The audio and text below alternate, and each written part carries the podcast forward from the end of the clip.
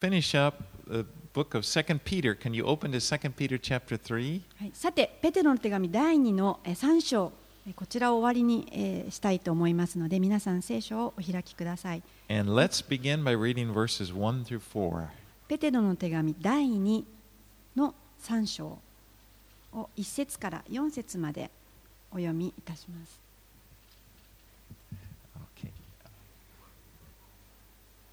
愛する人たち、今私がこの第2の手紙をあなた方に書き送るのは、これらの手紙により記憶を呼び覚ませて、あなた方の純真な心を奮い立たせるためなのです。それは聖なる預言者たちによって前もって語られた御言葉と、あなた方の使徒たちが語った主であり救い主である方の命令とを思い起こさせるためなのです。まず第一に次のことを知っておきなさい。終わりの日に、あざける者どもがやってきてあざけり、自分たちの欲望に従って生活し、次のように言うでしょう。キリストの来臨の約束はどこにあるのか。先祖たちが眠った時からこの方、何事も創造の初めからのままではないか。So Peter writes in order to remind them about the Word of God.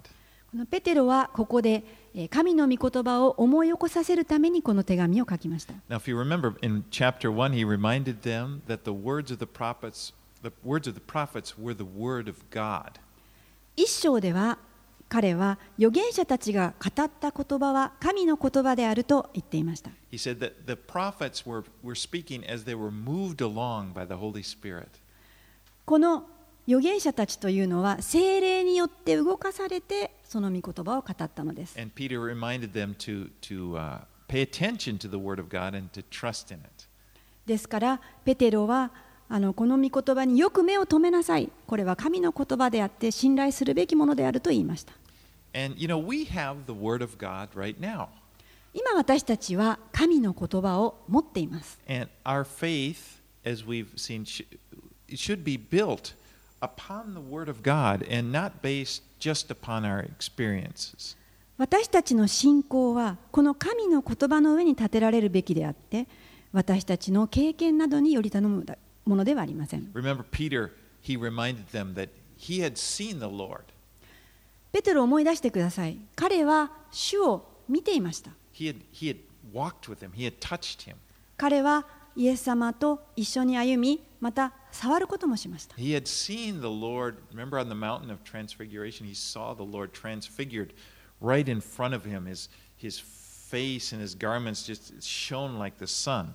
ペテロはイエスが山に一緒に登った時に見姿が目の前で変わりそしてイエスの顔が輝き衣も光り輝いたそのような光景を目の当たりにしました And Peter heard God, he heard the Father speak from heaven and say, This is my beloved Son with whom I am well pleased. Listen to him. そしてまたペテロはその時に神がイエスに声をかけるその御言葉を聞きましたこれは私の愛する子私はこれを喜ぶ彼の言うことを聞きなさい And yet, even though he had those experiences, Peter put his trust in the Word of God, what the Word of God had to say about Jesus. それでもこのペテロはここでこの御言葉に聞きなさいこれがイエス様について語っているのですと In, in verse 19 of chapter 1, he says, And we have the prophetic word more fully confirmed.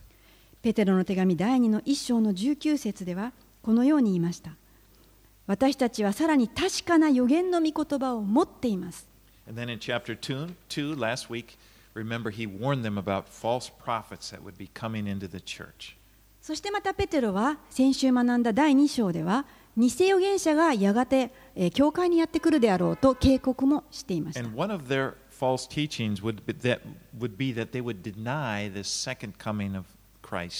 そしてこの偽りの教えの一つは、再臨の、えー、キリストの約束を否定するものであると述べています。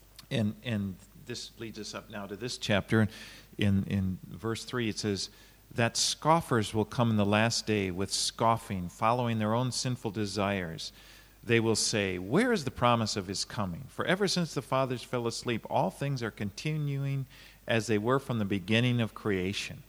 この3章の3節と4節をご覧くださいあざける者どもがやってきてあざけり自分たちの欲望に従って生活をするそして次のように言うでしょう4節キリストの来臨の約束はどこにあるのか先祖たちが眠った時からこの方何事も想像の初めからのままではないか So these scoffers, they're scoffing at the idea that the judgment, judgment of God is coming to the world. このあざける者たちが言うその否定するものというのは神の裁きがこの世にやってくるということを否定します。One thing that is clearly predicted in the scriptures is that the Lord is coming back and he will judge the world. 一つあの聖書の御言葉でとても明らかにされていることがあります。それは主はこの世にやってきて裁くということです。You know, God's judgment is, is not really a fun thing to talk about. 神の御神の裁きについて語るのはあのあまり楽しいことではありませ But, ん but。it's real. でも現実なんです。It's, it's, and, you know, I would rather talk about the love of God. 私はあのもっと神の愛の方について話したいと思います。But you know, when you think about it, actually, the judgment of God puts the love of God into perspective. でも実は神の裁きを語ることこそが神の愛を見ることができるようになるのです。The biggest demonstration of the love of God was at the cross, right? 神の愛が最もこのデモンストレーションというか実演されているのは十字架ですよね。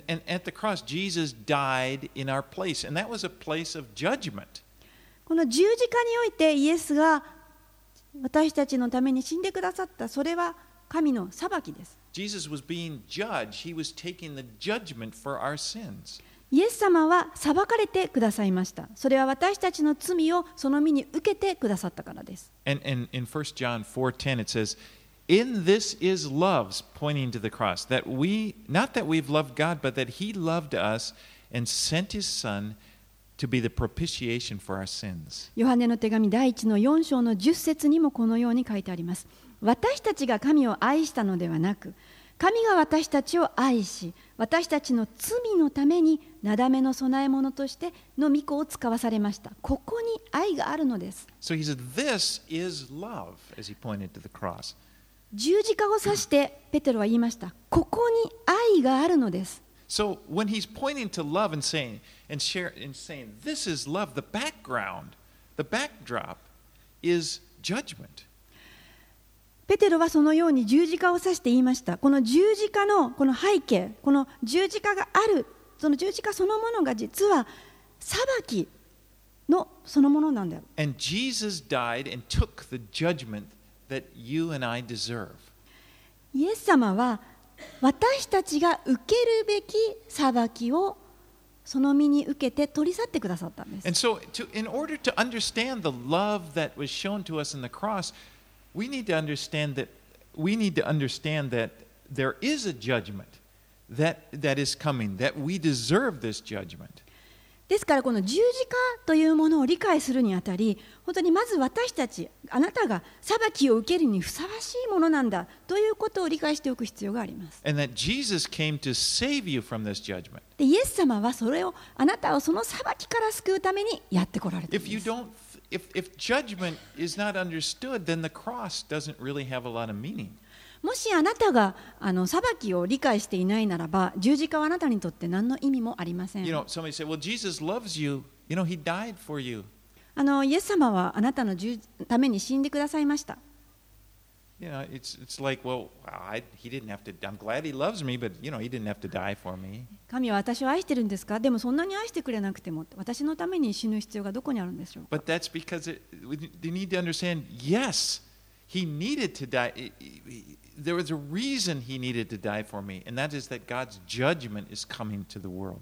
でもイエスは死ぬ必要があったんです なぜならそれは私たちの裁きを身に受けて取り去ってくる必要があったからです。Now, この地上にや、に有罪宣告をするために来たわけではありません。なぜでしょう？なぜならこの世はすでに有罪の宣告を受けていたんです。もうこの世は罪とされていました。もう裁かれるようなあの状態になっていました。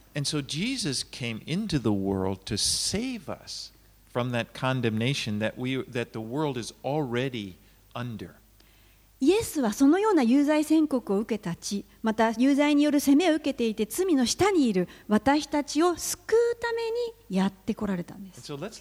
A scripture that you're probably all familiar with in John chapter 3. で皆さんがもうすでによく親しんでおられる聖書でヨハネの3章をちょっと開いてみたいと思うんです read verses 16 through 21. ヨハネの3章の16節から21節を、えーお読みしたいと思います。Let's, we'll read it in Japanese. はい、ではヨハネの3の16からお読みします。神は実にその一人子をお与えになったほどに世を愛された。それは御子を信じる者が一人として滅びることなく永遠の命を持つためである。神が御子を世に使わされたのは世を裁くためではなく御子によって世が救われるためである。御子を信じる者は裁かれない。信じない者は神の一人子の皆を信じなかったのですでに裁かれている。その裁きというのはこうである。光が世に来ているのに人々は光よりも闇を愛した。その行いが悪かったからである。悪いことをする者は光を憎み、その行いが明るみに出されることを恐れて光の方に来ない。しかし、真理を行う者は光の方に来る。その行いが神にあってなされたことが明らかにされるためである。I've talked to people who, many people who are offended by this idea that Jesus, as they say, would send somebody to hell. もう私はあのこのこういうような話を多くの人にしたことがあるんですけれどもこうイエスが人を地獄に送るっていう話をとても嫌がる人たちたくさんいました。well, what kind of loving God would do that? え愛なる神様がなんでそんなことするんですかっていうふうに言います。Well, Jesus does not want anyone to go to hell.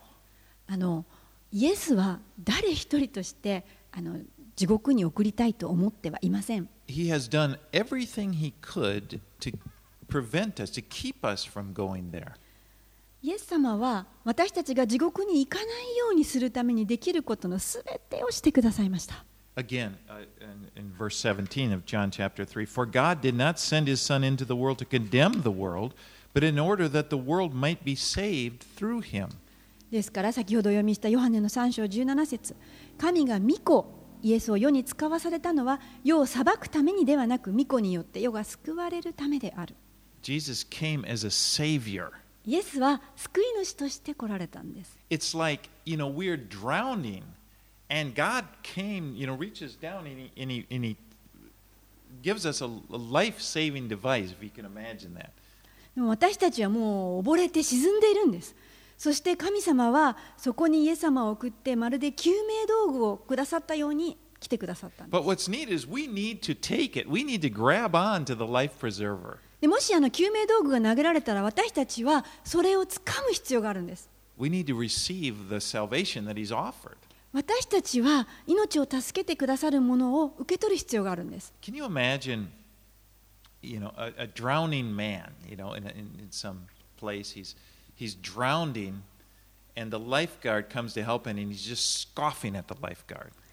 皆さん、ちょっと溺れてる人を想像してみていただけますでしょうか？そこに救命隊員がやってきます。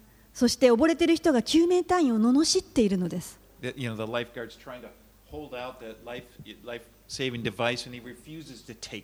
その救急隊員はあの浮き輪か何かをこう投げるんですけれども、沈んでいく人はそれを一生懸命拒んでいます Leave me alone. もうほっといてくれよ What do you, you, th- you think I can't swim? え泳げないとでも思うんで what す are you か trying to give me that thing for? のなんでそんなものを私に投げるんですか You know, glug, glug, glug, glug. そしてブク.ブクブクブク But you know, isn't that the way it is? でもそういうもんじゃないでしょうかね You know, the, the, the gospel comes to a person, to people, and sometimes people in the world are just like so proud. What are you saying?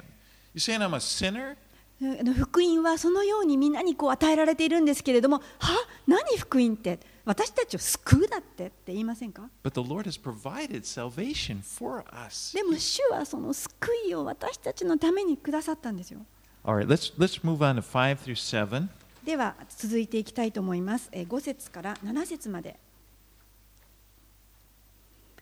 こう言い張る彼らは彼らは次だ次のことを見落としています。すなわち天は古い昔からあり地は神の言葉によって水から出て水によってなったのであって当時の世界はその水により洪水に覆われて滅びました。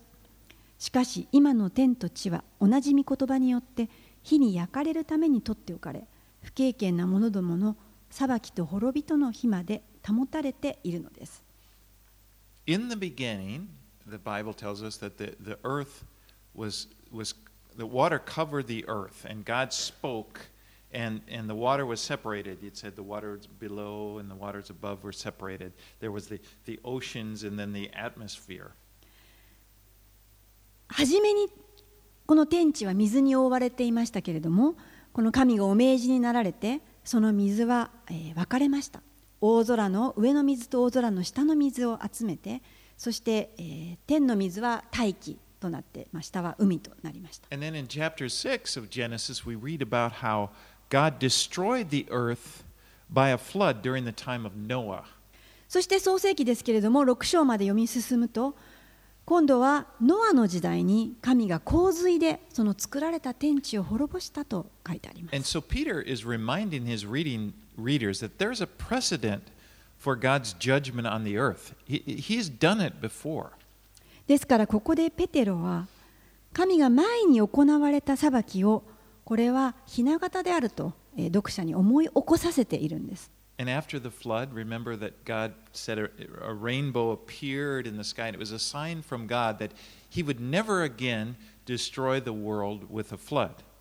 そしてこの洪水の後に神様が印を与えてくださいます。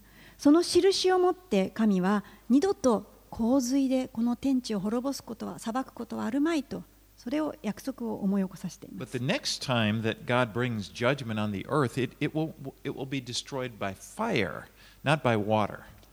で最初に神様はえー水によってこの地を滅ぼしましたけれどもこの約束をもってこの水でもうこの天地を滅ぼすことはしないと次に滅ぼす時には水ではなく火で焼かれます All right, let's read verses 8 and 9. では続いて8節から9節までお読みいたします。しかし愛する人たちあなた方はこの一時を見落としてはいけません。すなわち主の見前では一日は千年のようであり千年は一日のようです。主はある人たちが遅いと思っているようにその約束のことを遅らせておられるのではありません。かえってあなた方に対して忍耐深くあられるのであって一人も滅びることを望まずすべての人が悔い改めに進むことを望んでおられるのです God doesn't measure time uh, the way that we measure time. 神は私たちがこう時間を測定するような測り方で時を、えー測定しません Remember, God is eternal. 神様は永遠です His life transcends time. That means it's, it's, it goes outside of time. It's inside and outside of time. 神はもう時を超越しておられますということはどういうことかというと時間の枠を超えておられます So for him, a thousand years is not a long time. It's, it's like a day. ですから主にとっては千年間というのはまるで一日のようなものです When was the Kamakura government? Was that about how long ago? Anyway, it was just like it was yesterday for the Lord.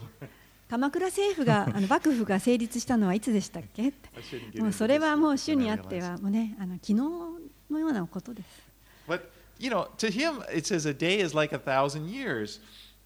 And Jesus said in Revelation, you know, so uh, he said in Revelation 22 20 at the very end of the Bible, he said, Be, Surely I am coming soon. ですから主にあっては一日千年は一日のようなものですけれども黙示録の22章20節ではこのように主は言います。しかり私はすぐに来る。これはあの2000年前に書かれた御言葉です。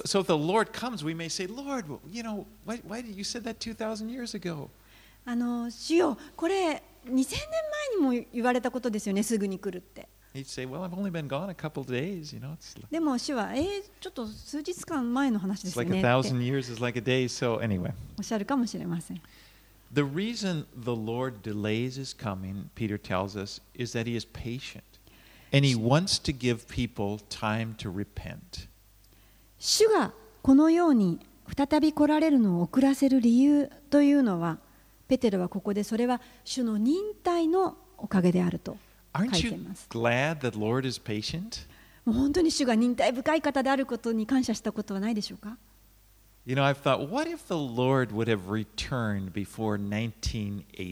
もし主が1980年よりちょっと前に再臨しておられたらどうだったでしょうか？I would be I would have been in big trouble because I wasn't saved. 私は本当困ります。なぜならその時はまだ救われて 1980. いませんでした。あの1980年より前は。How about you? ああの皆さんはどうでしたでしょうか Verses in Romans. There's an interesting verse. Romans 11:25. ローマ人への手紙の11章の25節はまた興味深い御言葉で It す。says, "Lest you be wise in your own sight, I do not want you to be unaware of this mystery, brothers. A partial hardening has come upon Israel until the fullness of the Gentiles has come in." ローマ人への手紙の11章の25節よりえー兄弟たち私はあなた方にぜひこの奥義を知っていただきたいえー少し飛ばしましてその奥義とはイスラエル人の一部がかたくなになったのは違法人の完成のなる時までであり So there is a number. It seems like there's this number, the fullness of the Gentiles. It, it, it, and, and no one knows it but the Lord. And, and when that person puts their faith in the Lord, that's it. It's time. Then we, we go to be with the Lord. まあそこにはこう時とかこうあの違法人の数みたいなものがありまして主しかそれはご存知ではないんですけれどももうその最後のその一人がイエスに信仰を置いたその瞬間にその時はやってきて私たちは主と共にいます Could be today. 今日かもしれません But you know, I, I just want. I was talking uh, to my friend about this this last week. You know, I would want to see more Japanese in heaven. まあ、あの先週ちょうどここのことについて友達と話してたんですけれども私は本当に天に行った時にあのたくさん日本人がいたらいいなと思って I ま want to す see many people, you know, all, all nationalities. But I, you know, it just seems like before the Lord comes it would be great if there was a revival here in Japan and many people come to the Lord. And then when the Lord comes, もちろんですね、もうすべての国の国民の人たちがもう来てくださる、向か天にいるというのが素晴らしいことなんですけれども、まあね、あのこの日本でね、あのリバイバルが起きて、そしてもし天の御国に行った時に日本人が結構いたら嬉しいなと思います。but it, you know, the Lord knows. でもまあすべて主がご存知です。In Matthew 24:36, Jesus said that no one knows the day or the hour that he is coming. マタイの福音書の24章の36節では、このようにも言っています。その時、その日がいつであるかは誰も知りません。but in the same chapter, in chapter 24, he talks about the signs of the end of the age.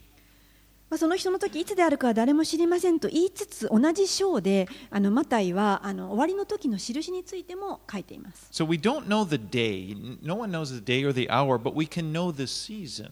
あの私たちはあの誰もその日を知りませんけれどもその季節というのは分かると書いてあります。So as we and as we study the scriptures, we see that many prophecies made about uh, events. There are many prophecies made about events that will take place on the earth.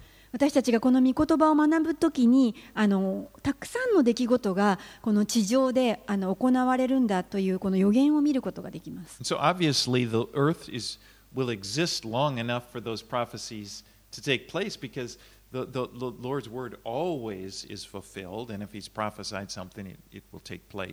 ですからこれらの予言というのは必ずいつも成就しますので、明らかにこの地上、この地球というのは存在し続けますね。この御言葉が成就するまでは。でも私たちは本当にこの御言葉がずっと成就してきたのを見てきたんです。one big prophecy that, needed to be fulfilled for many years was that the nation of Israel would return to the land. 大きな予言の一つであの必ずこれはあの成就することをあのされるものだったんですけれどもそれはイスラエルの国があのできるということでした人々がもうひとたび集められてあのイスラエルの国民となるという予言がありました。You know, for many, many centuries, there, Israel was not a nation. So when the church would look at these passages, they didn't really know what to do with them. でこのそのような予言がありますけれどもあの長い間の期間にですね全くそのような気配がなかったものですからあの教会はこの聖書の御言葉を読みながらも、まあ、これをどのように取り扱って教えていったらいいのかあの迷ったものでした。And that's why you that's why a lot of the churches st- started to teach, well, you know, these things are fulfilled by the church, these promises of it because, you know, because they looked and there was no Israel, so it must mean something and でこのイスラエルの国ができると言ってもそのような気配は全くないので教会はあ、まあ、多分これはおそらく教会のことを指して言ってるんだろうというような教えも始まりました。But I'm sorry, I'm always interrupting. But in 1948, we saw that it was fulfilled. That literally, the nation of Israel, the same bloodline that had always that had been in, during the time of David, was back in the same land, and again, Israel became a nation. でもですねそのような気配がなかったところに1948年にこの、えー御言葉が成就しまして本当にこの、えー多くのダビダビデの子孫たちが集まってきてそして、えーそこに、えー集まってきて国ができたんです I mean, that is amazing. もうそれは本当に驚くべきことだった that was a, a little bit before my lifetime, but I mean, 1948, but it's, it's like, imagine we live in that time when we have witnessed uh, Israel becoming a nation again. 1948年はまあ私の,、ね、あの人生においてちょっとそれよりも前の話ですけれどもでもそれは本当に驚くべき予言の成就でした。だって人々はその聖書をずっと読んでいてそしてえそのことが成就されたのですか So ら true. ですから私たちはこのすべてのえ予言があの成就していくんだということを知るのです closer closer end. そしてそれを見るたびに私たちはいよいよ終わりに近づいているということを知ることができます actually, if the Lord were to return today, there are no outstanding prophecies. あのもし主があの今日来られたとしても別にあの聖書の中ではあの驚くべきことではありません All right, let's, let's move on 10 through 13. ペテロの手紙第2に戻りまして3章の10節から13節をお読みいたします。しかし主の日は盗人のようにやってきます。その日には天は大きな響きを立てて消え失せ天の万象は焼けて崩れ去り地と地のいろいろな技は焼き尽くされます。このようにこれらのものは皆崩れ落ちるものだとすればあなた方はどれほど清い生き方をする敬虔な人でなければならないことでしょう。そのようにして神の日の来るのを待ち望みその日の来るのを早めなければなりません。その日が来ればそのために天は燃えて崩れ天の万象は焼け溶けてしまいます。しかし私たちは神の約束に従って正義の住む新しい天と新しい地を待ち望んでいます。The day of the Lord will come like a thief. 主の日は盗人のようにやってきます。And that is, it will come at a time when people don't expect it to come. それはどういうことかというと人々があのまだ来ないだろうなと予測してない時に来るということです But you know, when you look, looking at all the scriptures that talk about the day of the Lord, when you look at them together, it seems that it is describing a time at the end of the age when, when, when God's purpose is fulfilled. Not, not just a 24 hour day, but it's like a, this period of time when, when the Lord's will will be done. まあ、この主の日について御言葉をよくあの読んでいきますと、えーそこにはこう時ということがあるということですねそしてこの終わりの時というのは何を指しているかというと聖書の御言葉を見ていくと神の目的が成就した時が終わりの時にこう相当するとそしてまた主の日というのは24時間の日というのを指しているのではなくてそれこそが神の目的が成就する日時を指しているということが分かります You know, now is the day of man in the sense that men, you know, we, we, we kind of run things as our will be done. 今はあの主の日ではなく人のための日です。それは私たちの思うようにできるような時代です。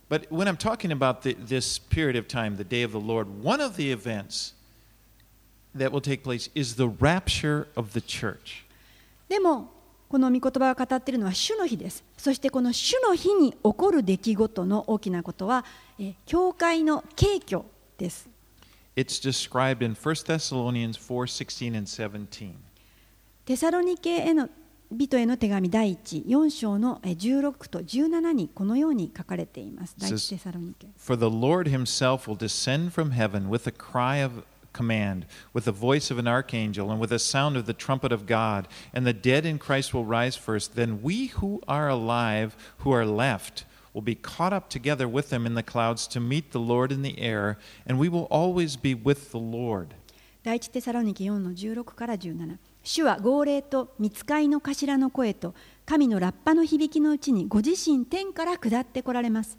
それからキリストにある死者がまず初めによみがえり次に生き残っている私たちがたちまち彼らと一挙に引き上げられ空中で主と会うのです。このようにして私たちはいつまでも主と共にいることになります。Now, in verse 17, I'm kind of talking about the English, and uh, uh, it says, verse 17, it, there's a phrase in English, caught up. In Greek, that word is harpazo, and it's translated to rapio in Latin, which is rapio, which is the, the, the basis of the word rapture in English. この17章の途中にですね一挙に引き上げられという言葉があります。この引き上げられという言葉はあのギリシャ語とあのではあのハルパーゾということでラテン語ではあのラピオという言葉なんですけれどもその言葉が合わさって英語のね景挙ラプチャーという言葉が出来上がっています。でこのあの景挙の言葉の意味というのはあのキャッチしてあの捕まえて上に引き上げるという意味があります。And Paul also talks about it in 1 Corinthians 15. パウロもまたえー第一コリントの手紙ですね15章でえー同じことを語っています。 in verses 51 through 53. コリント人への手紙15章の51から53 Behold, I tell you a mystery. We shall not all sleep, but we will be all changed in a moment, in a twinkling of an eye, At the last trumpet. For the trumpet will sound, and the dead will be raised imperishable, and we shall be changed. For this perishable body, body, perishable body must be put on the imperishable, and this mortal body must put on immortality. コリント人への手紙第一15章の51から53聞きなさい私はあなた方に奥義を告げましょう私たちは皆が眠ってしまうのではなく皆変えられるのです終わりのラッパとともにたちまち一瞬のうちにですラッパが鳴ると死者は朽ちないものによみがえり私たちは変えられるのです朽ちる者は必ず朽ちないものを着なければならず死ぬ者は必ず不死を着なければならないからです So this this event, this rapture, this catching up, この出来.事というのはあの主が私たちを捕まえて引き上げてくださるということは起こります。It's the first event of this, what, what I'm going to describe here today. And it will trigger what we call the Great Tribulation. まあ、今日いろんな出来事を話していくんですけれどもその中の最初の出来事になります。これが引き金となってえいわゆる大観難時代へと入っていきます。It will be a time when God will pour out, the Great Tribulation is a time when God pours out his, his wrath, uh, his judgment on a rebellious world. この大観難時代というのは神がいよいよ神の怒りを、えー神の裁きとして反逆のために与えるそのような期間です。聖書はこの観覧時代を7年間と記しています。旧約聖書ダニエル書の9章にも書いてあります。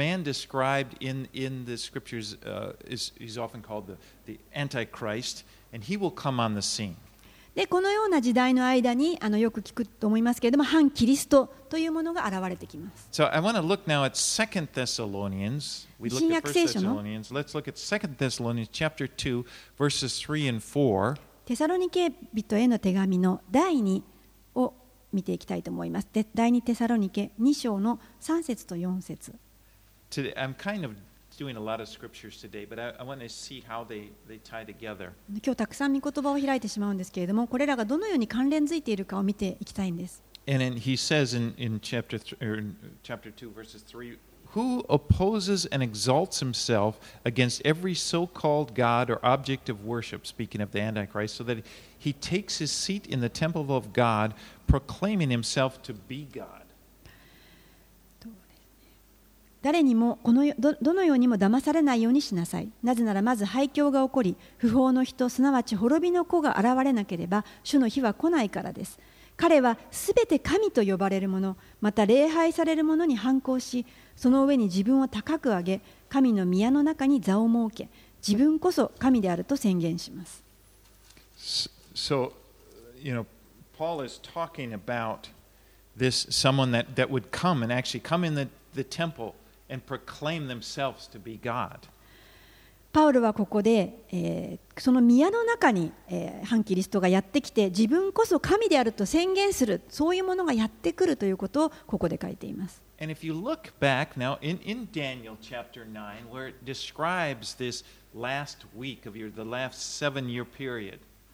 旧約聖書のこのダニエル書というのがあるんですけれどもそこの9章でもこの終わりの時についてあの詳しく書いてあります。and he also describes this man that would, would, would, uh, uh, would come and desecrate the temple.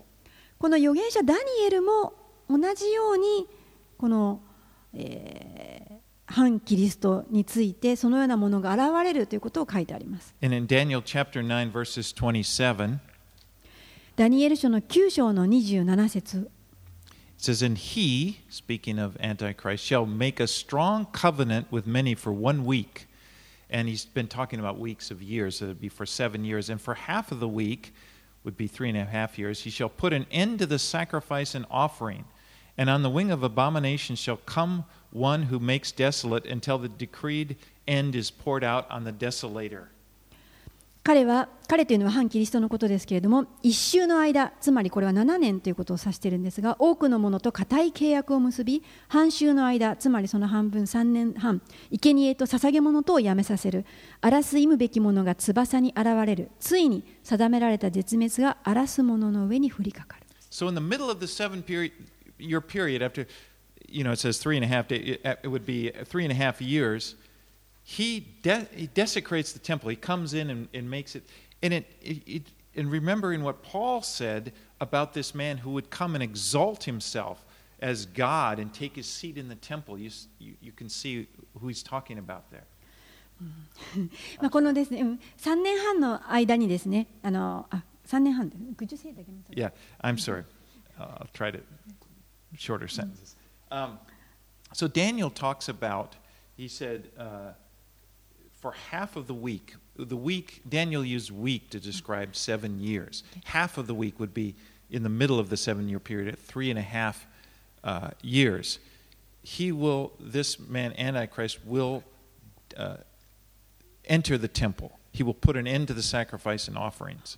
はい、えー、と1週間の間、7年間ですね、えーこの反キリストというのはあの、 えーその時に、えーはびこるんですけれども、この3年半、半半週の間というのは3年半ですけれども、そこで、えー天のあのこのえーごめんなさい宮に入ってきてですね、そして、えー生贄と捧げ物とをこうやめさせるということを話しています。And remember, we were just reading in Thessalonians about a man who would come into the temple and, and, and want to be worshipped as God. そしてあの先ほどのテサロニケの手紙と同じように、えーその宮の中でこう自分を神のように高く上げてそして神の宮宮の真ん中に座を設けるというのはこう自分を神のようにさせるということですね。そして自分こそ神だと宣言してこう牛耳るわけです。So I'm, I'm trying to show that in the Old Testament, way back in Daniel, and in the New Testament, they're both 私がここで言いたいのは、このダニエル書、旧約聖書と、またこのテサロニケのため、新約聖書が、この同じようなことを語っているということです。マタイの24章に来ますと、今度はイエス様が新約聖書で、このことについて語られます。Now, Jesus said that this, event, when, the Antichrist will come into the temple, イエス様は、あのこの出来事を、をこのように言います。この反キリストが宮にやってきますよ。would trigger the wrath of God that would come down upon the earth. This is the wrath that Jesus was describing in chapter 24 of Matthew. この24章で、えーそのようにあの荒らす憎むべきものがやってきますよ。そうすると、まあ、観難時代というかその時代が始まるんですよ。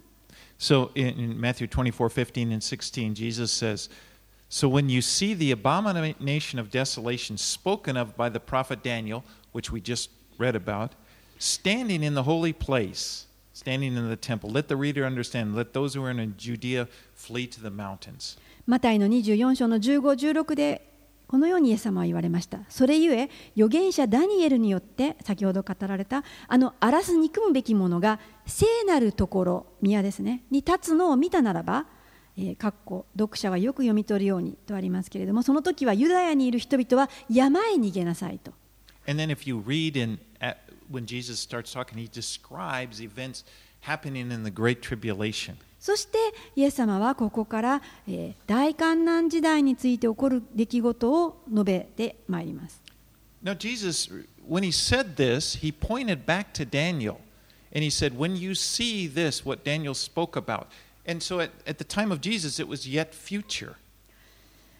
イエス様はここであのダニエル書を思い起こさせてあなた方があのダニエル書の予言のようなものを見たのならばこのようにしなさいと未来の人たちに向かって話しかけています。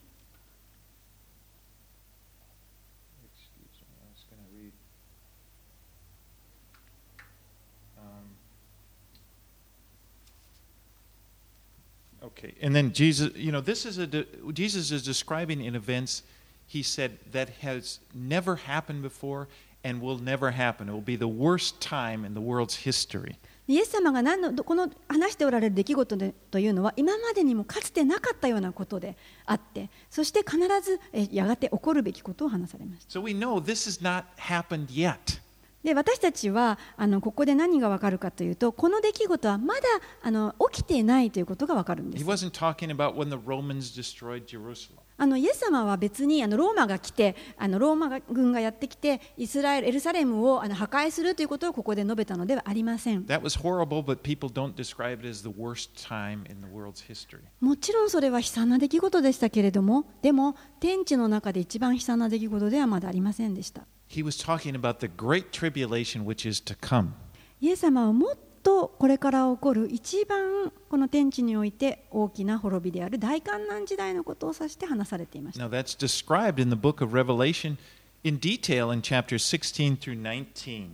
でこれらのことは、黙示録の16章から19節にあの詳細がよく語られています。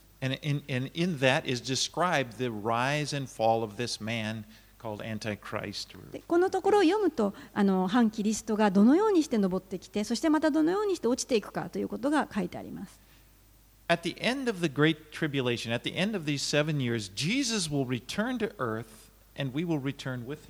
そしてこの7年間の観難の時代が終わった時に、イエスは戻ってこられます、この地上に。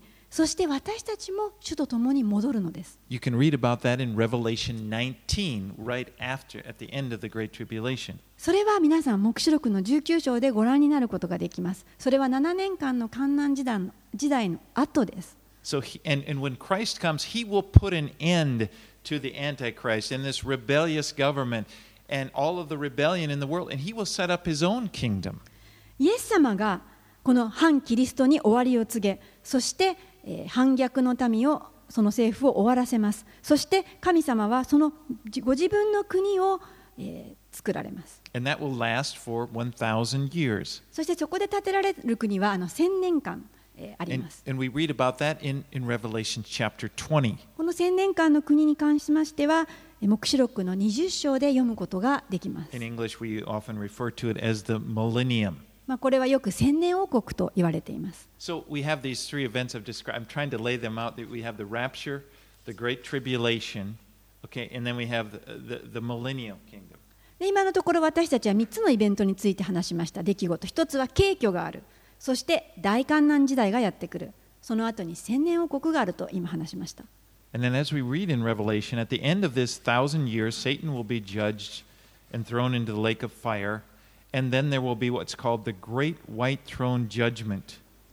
そしてですねこの悪魔の、えー支配が終わりまして、えー千年王国が終わった後にですね悪魔は火の池に投げ込まれると書いてありますそして火の池に悪魔が投げ込まれると白い大きな御座の裁きが始まります And that's when everyone who has ever lived will stand before the Lord and be judged by him.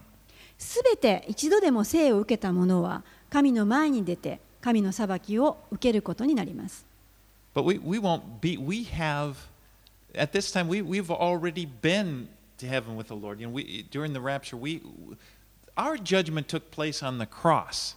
ただし、あの軽挙のに私たちは挙げられて神と共におりますね。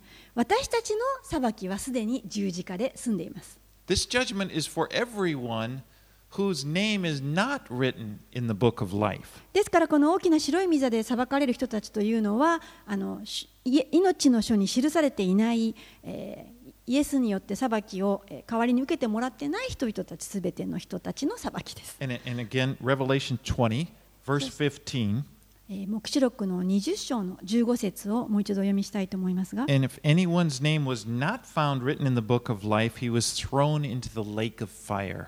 黙示録20章の15節命の書に名の記されていない者は皆この火の池に投げ込まれた You know, when you look at it, you realize that only th- the thing that really matters, more than anything else, is whether or not your name is found in the book of life. 皆さん本当にたった一つのことが重要であることをここで見ることができるでしょうかいいですか私たちの名前が命の書に記されているかどうか本当にそれだけがたった一つの重要なことです I am so thankful my name is written there 私は本当に感謝します私の名前が命の書に記されていることを because I chose to put my faith in Jesus and receive forgiveness for, for, for, for my sins. My name is written in the book of life. なぜなら私はイエスに信仰を置き彼の許しを受け取りましたその時私の名前は命の書に記されたんです And so is yours.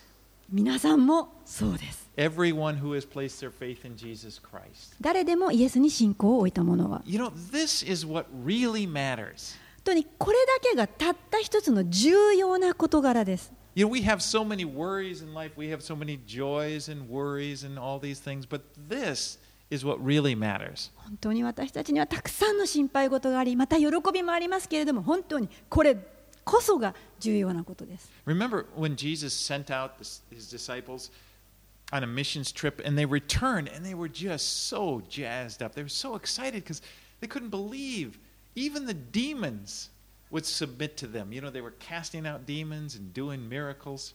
皆さん、イエスの弟子たちがあの宣教の旅に行ってあの戻ってきた時のあのことを思い出してください。もう彼らはもう興奮していました。なぜなら、イエスの名を使えば悪霊は出ていくわ、病は癒されるわ、大きな奇跡がたくさんできて、もう何なんだこれは一体何が起こったんだと思う。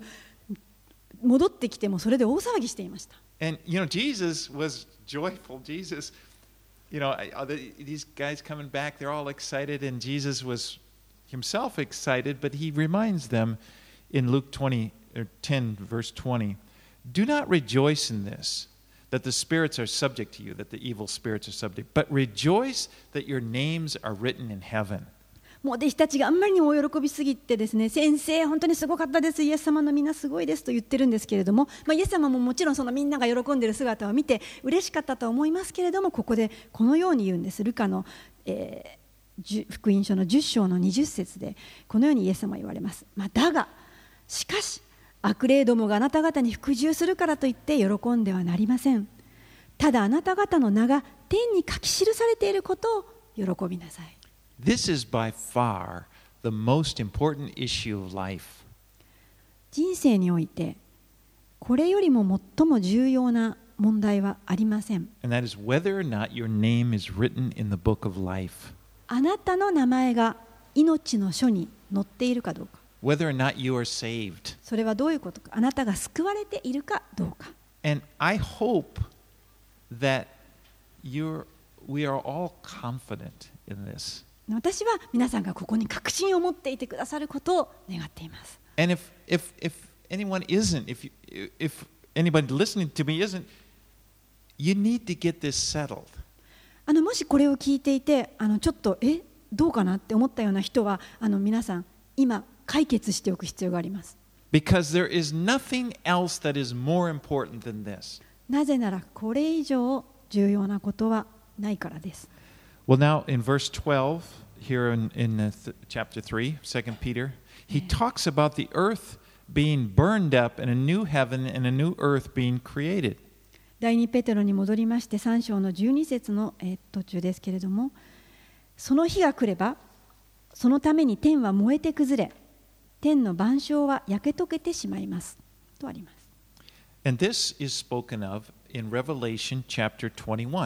これは、黙示録の21章のことを指して言っています。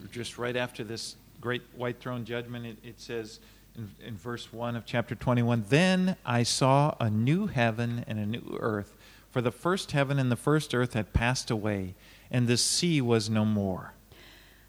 黙示録の21章の中大きな白い御座の後ですねまた私は新しい天と新しい地とを見た以前の天と以前の地は過ぎ去りもはや海もない God is going to, is going to create a completely new earth. 神様は完全に新しい地を作られます You know, I'm, I'm sure that it will blow your mind. あの本当にそれはちょっと考えられないというか想像を絶するようなびっくり仰天するようなことだと思います It will be perfect. There will be no sin or death, no suffering. そこはもう完全な土地ですもはや罪も死も苦しみもない You know, I, I like this earth, many things about this earth. 私本当にこの.地球のいろんなことがね好 I きで like す nature, I like, you know. 自然も好きです But I realize that this is this this world that we're looking at now is is is is a fallen world. でもこの地上は堕落したあの落ちていく地なんですね And the world that we will see, the new earth, is going to be much, much better. そして神が作られている新しい地というのはもっともっと素晴らしいところだと But notice, it's a new heaven and new earth. There's a new earth. It's not like we're going to be floating around on clouds, you know, playing harps and stuff like that. この新しい天地ということを思い描くときにどうかですねあの天にこう浮いて宙に浮いてふわふわしててあのハープがこう弾いてる人がいるようなそういうところを想像しないでください You know, will be th- th- there'll be it'll be better than this. I don't know what exactly it will be, but it will be good. あのどんなところかというのはちょっと今あの分かりませんけれどもでもここより素晴らしいところです You know, it says the sea will be no more, maybe no snorkeling, but you know.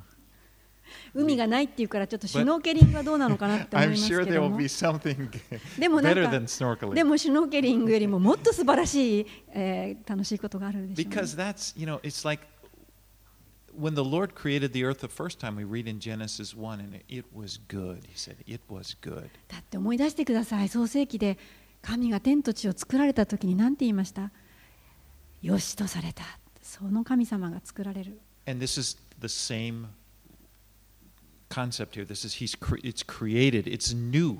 同じ神様が新しい地を作られるんですよ It's not just reformed. あのリフォームしてなんか古いものを建て直すんじゃないん.ですよ It's, it's new, new heaven. 新.しいのを建てるんですよ So today, this morning, I kind of went through these, you know, as we're studying Peter, because he's we have to have a little bit left. But I want to get these major events down. Okay, we have the rapture, 私たちが今日学んだことをあの言ってきますけれども、まず景気を学びました。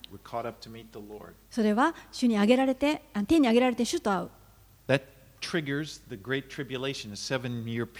それが引き金となって大観難時代,がや時代がやってくる。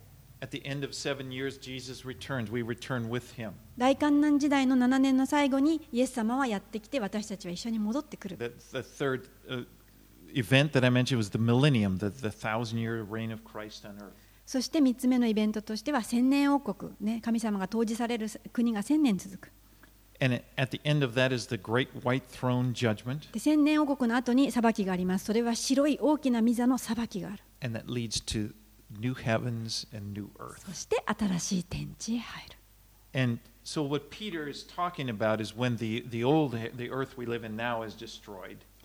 ペテロはここで言っています私たちが住んでいたあの古い天地は崩崩れ去ります And in verse 11, Peter asks a very important question. ペテロは11節で本当に大切な質問を私たちにしています Since all of these things are to be dissolved, what sort of people ought you to be?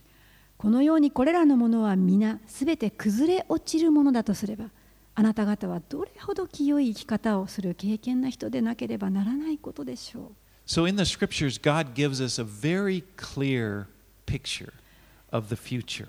御言葉を通して神様はあの明らかにとってもクリアに私たちに将来を見せてくださっています Of our future. 私たちの未来です And knowing that this is in our future should greatly affect how we live our lives right now. 私たちの将来がそこに見えているならば今私たちは一体どのようにして生きるべきか It should affect what we think is important what isn't important. もう私たちが何が一体重要で何が重要じゃないのかをそれに対して影響してくるんです。私たちが何を心配するかということに影響してきます。何を心配しなくていいのかも分かってきます。本当に何がこうあの気になってね嫌なんでしょう。のイライラすることありますよね。もうこれらすべてのことを本当に神様の視野で見ることができます。What, how are you going to live today? 神様がこれらのすべてを滅び尽くす滅ぼし尽くすんですから私たちは今どのようにして生きるべきでしょうか？Let's finish up by reading 14 through 18. 最後にですね聖書を読んであの終わらしたいと思うんですけれども、えー14節から、えー14 to 18 14節からえー18節まで、えーお読みしますそういうわけで愛する人たちこのようなことを待ち望んでいるあなた方ですからシミも傷もないものとして平安を持って見舞いに出られるように励みなさい。また私たちの主の忍耐は救いであると考えなさい。それは私たちの愛する兄弟パウロもその与えられた知恵に従ってあなた方に書き送った通りです。その中で他のすべての手紙でもそうなのですがこのことについて語っています。その手紙の中には理解しにくいところもあります。無知な心の定まらない人たちは聖書の他の場所他の箇所の場合もそうなのそうするのですがそれらの手紙を曲解し自分自身に滅びを招いています。愛する人たち。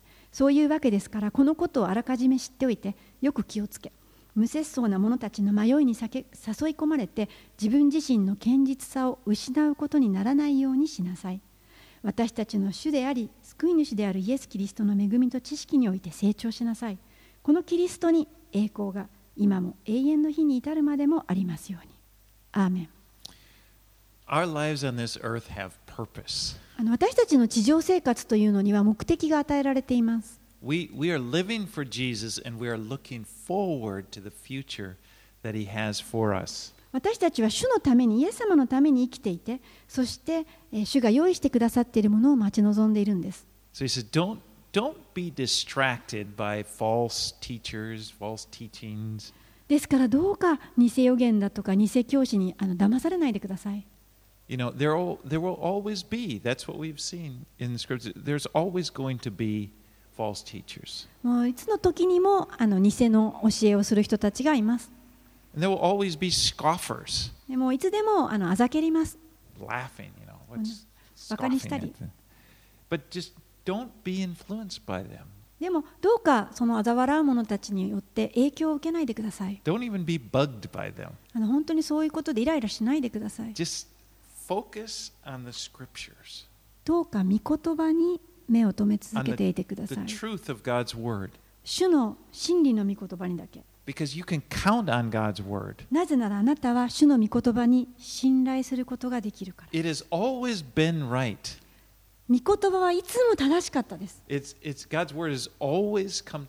神様の御言葉はいつも成就してきました。常に正しかったのです。そしてこれからも正しいでしょう。主に信頼できます。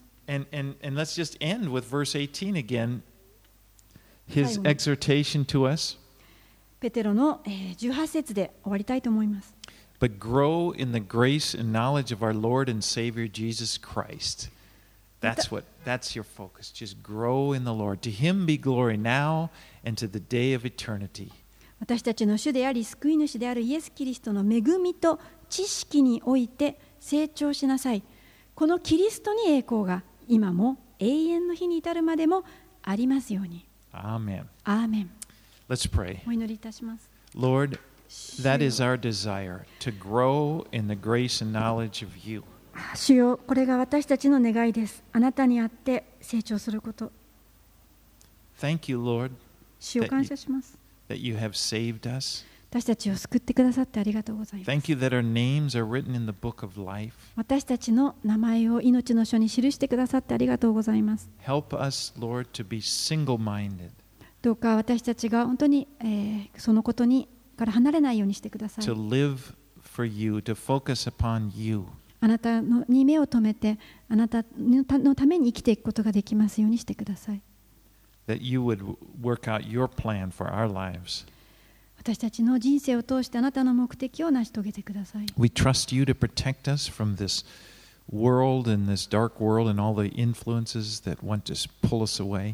この暗い世の中で私たちがいろいろなものに。合いますけれども、その中から私たちを助けてくださる主をあなたを信頼します。We trust you to keep us. 私たちを守ってくださる主を信じます。Help us, Lord. Lord, give us more and more of a hunger for your word. あなたの御言葉への植え替きを私たちにより与えてくださいますように。that it would go deep into our hearts そして私たちの心の奥深いところにその御言葉がとどまります and に we would be able to stand upon it like standing on a firm foundation, a firm rock. この固いえー岩の上に、御言葉の基礎の上に私たちの信仰を立て上げることができますように。With our faith in you, your word, and our faith in Jesus Christ our Lord. 主よあなたの御言葉の上に、あなたイエスの上に、あなたの上に信仰を置きます。In his name we pray. イエスの皆によってお祈りいたします。アーメンアーメン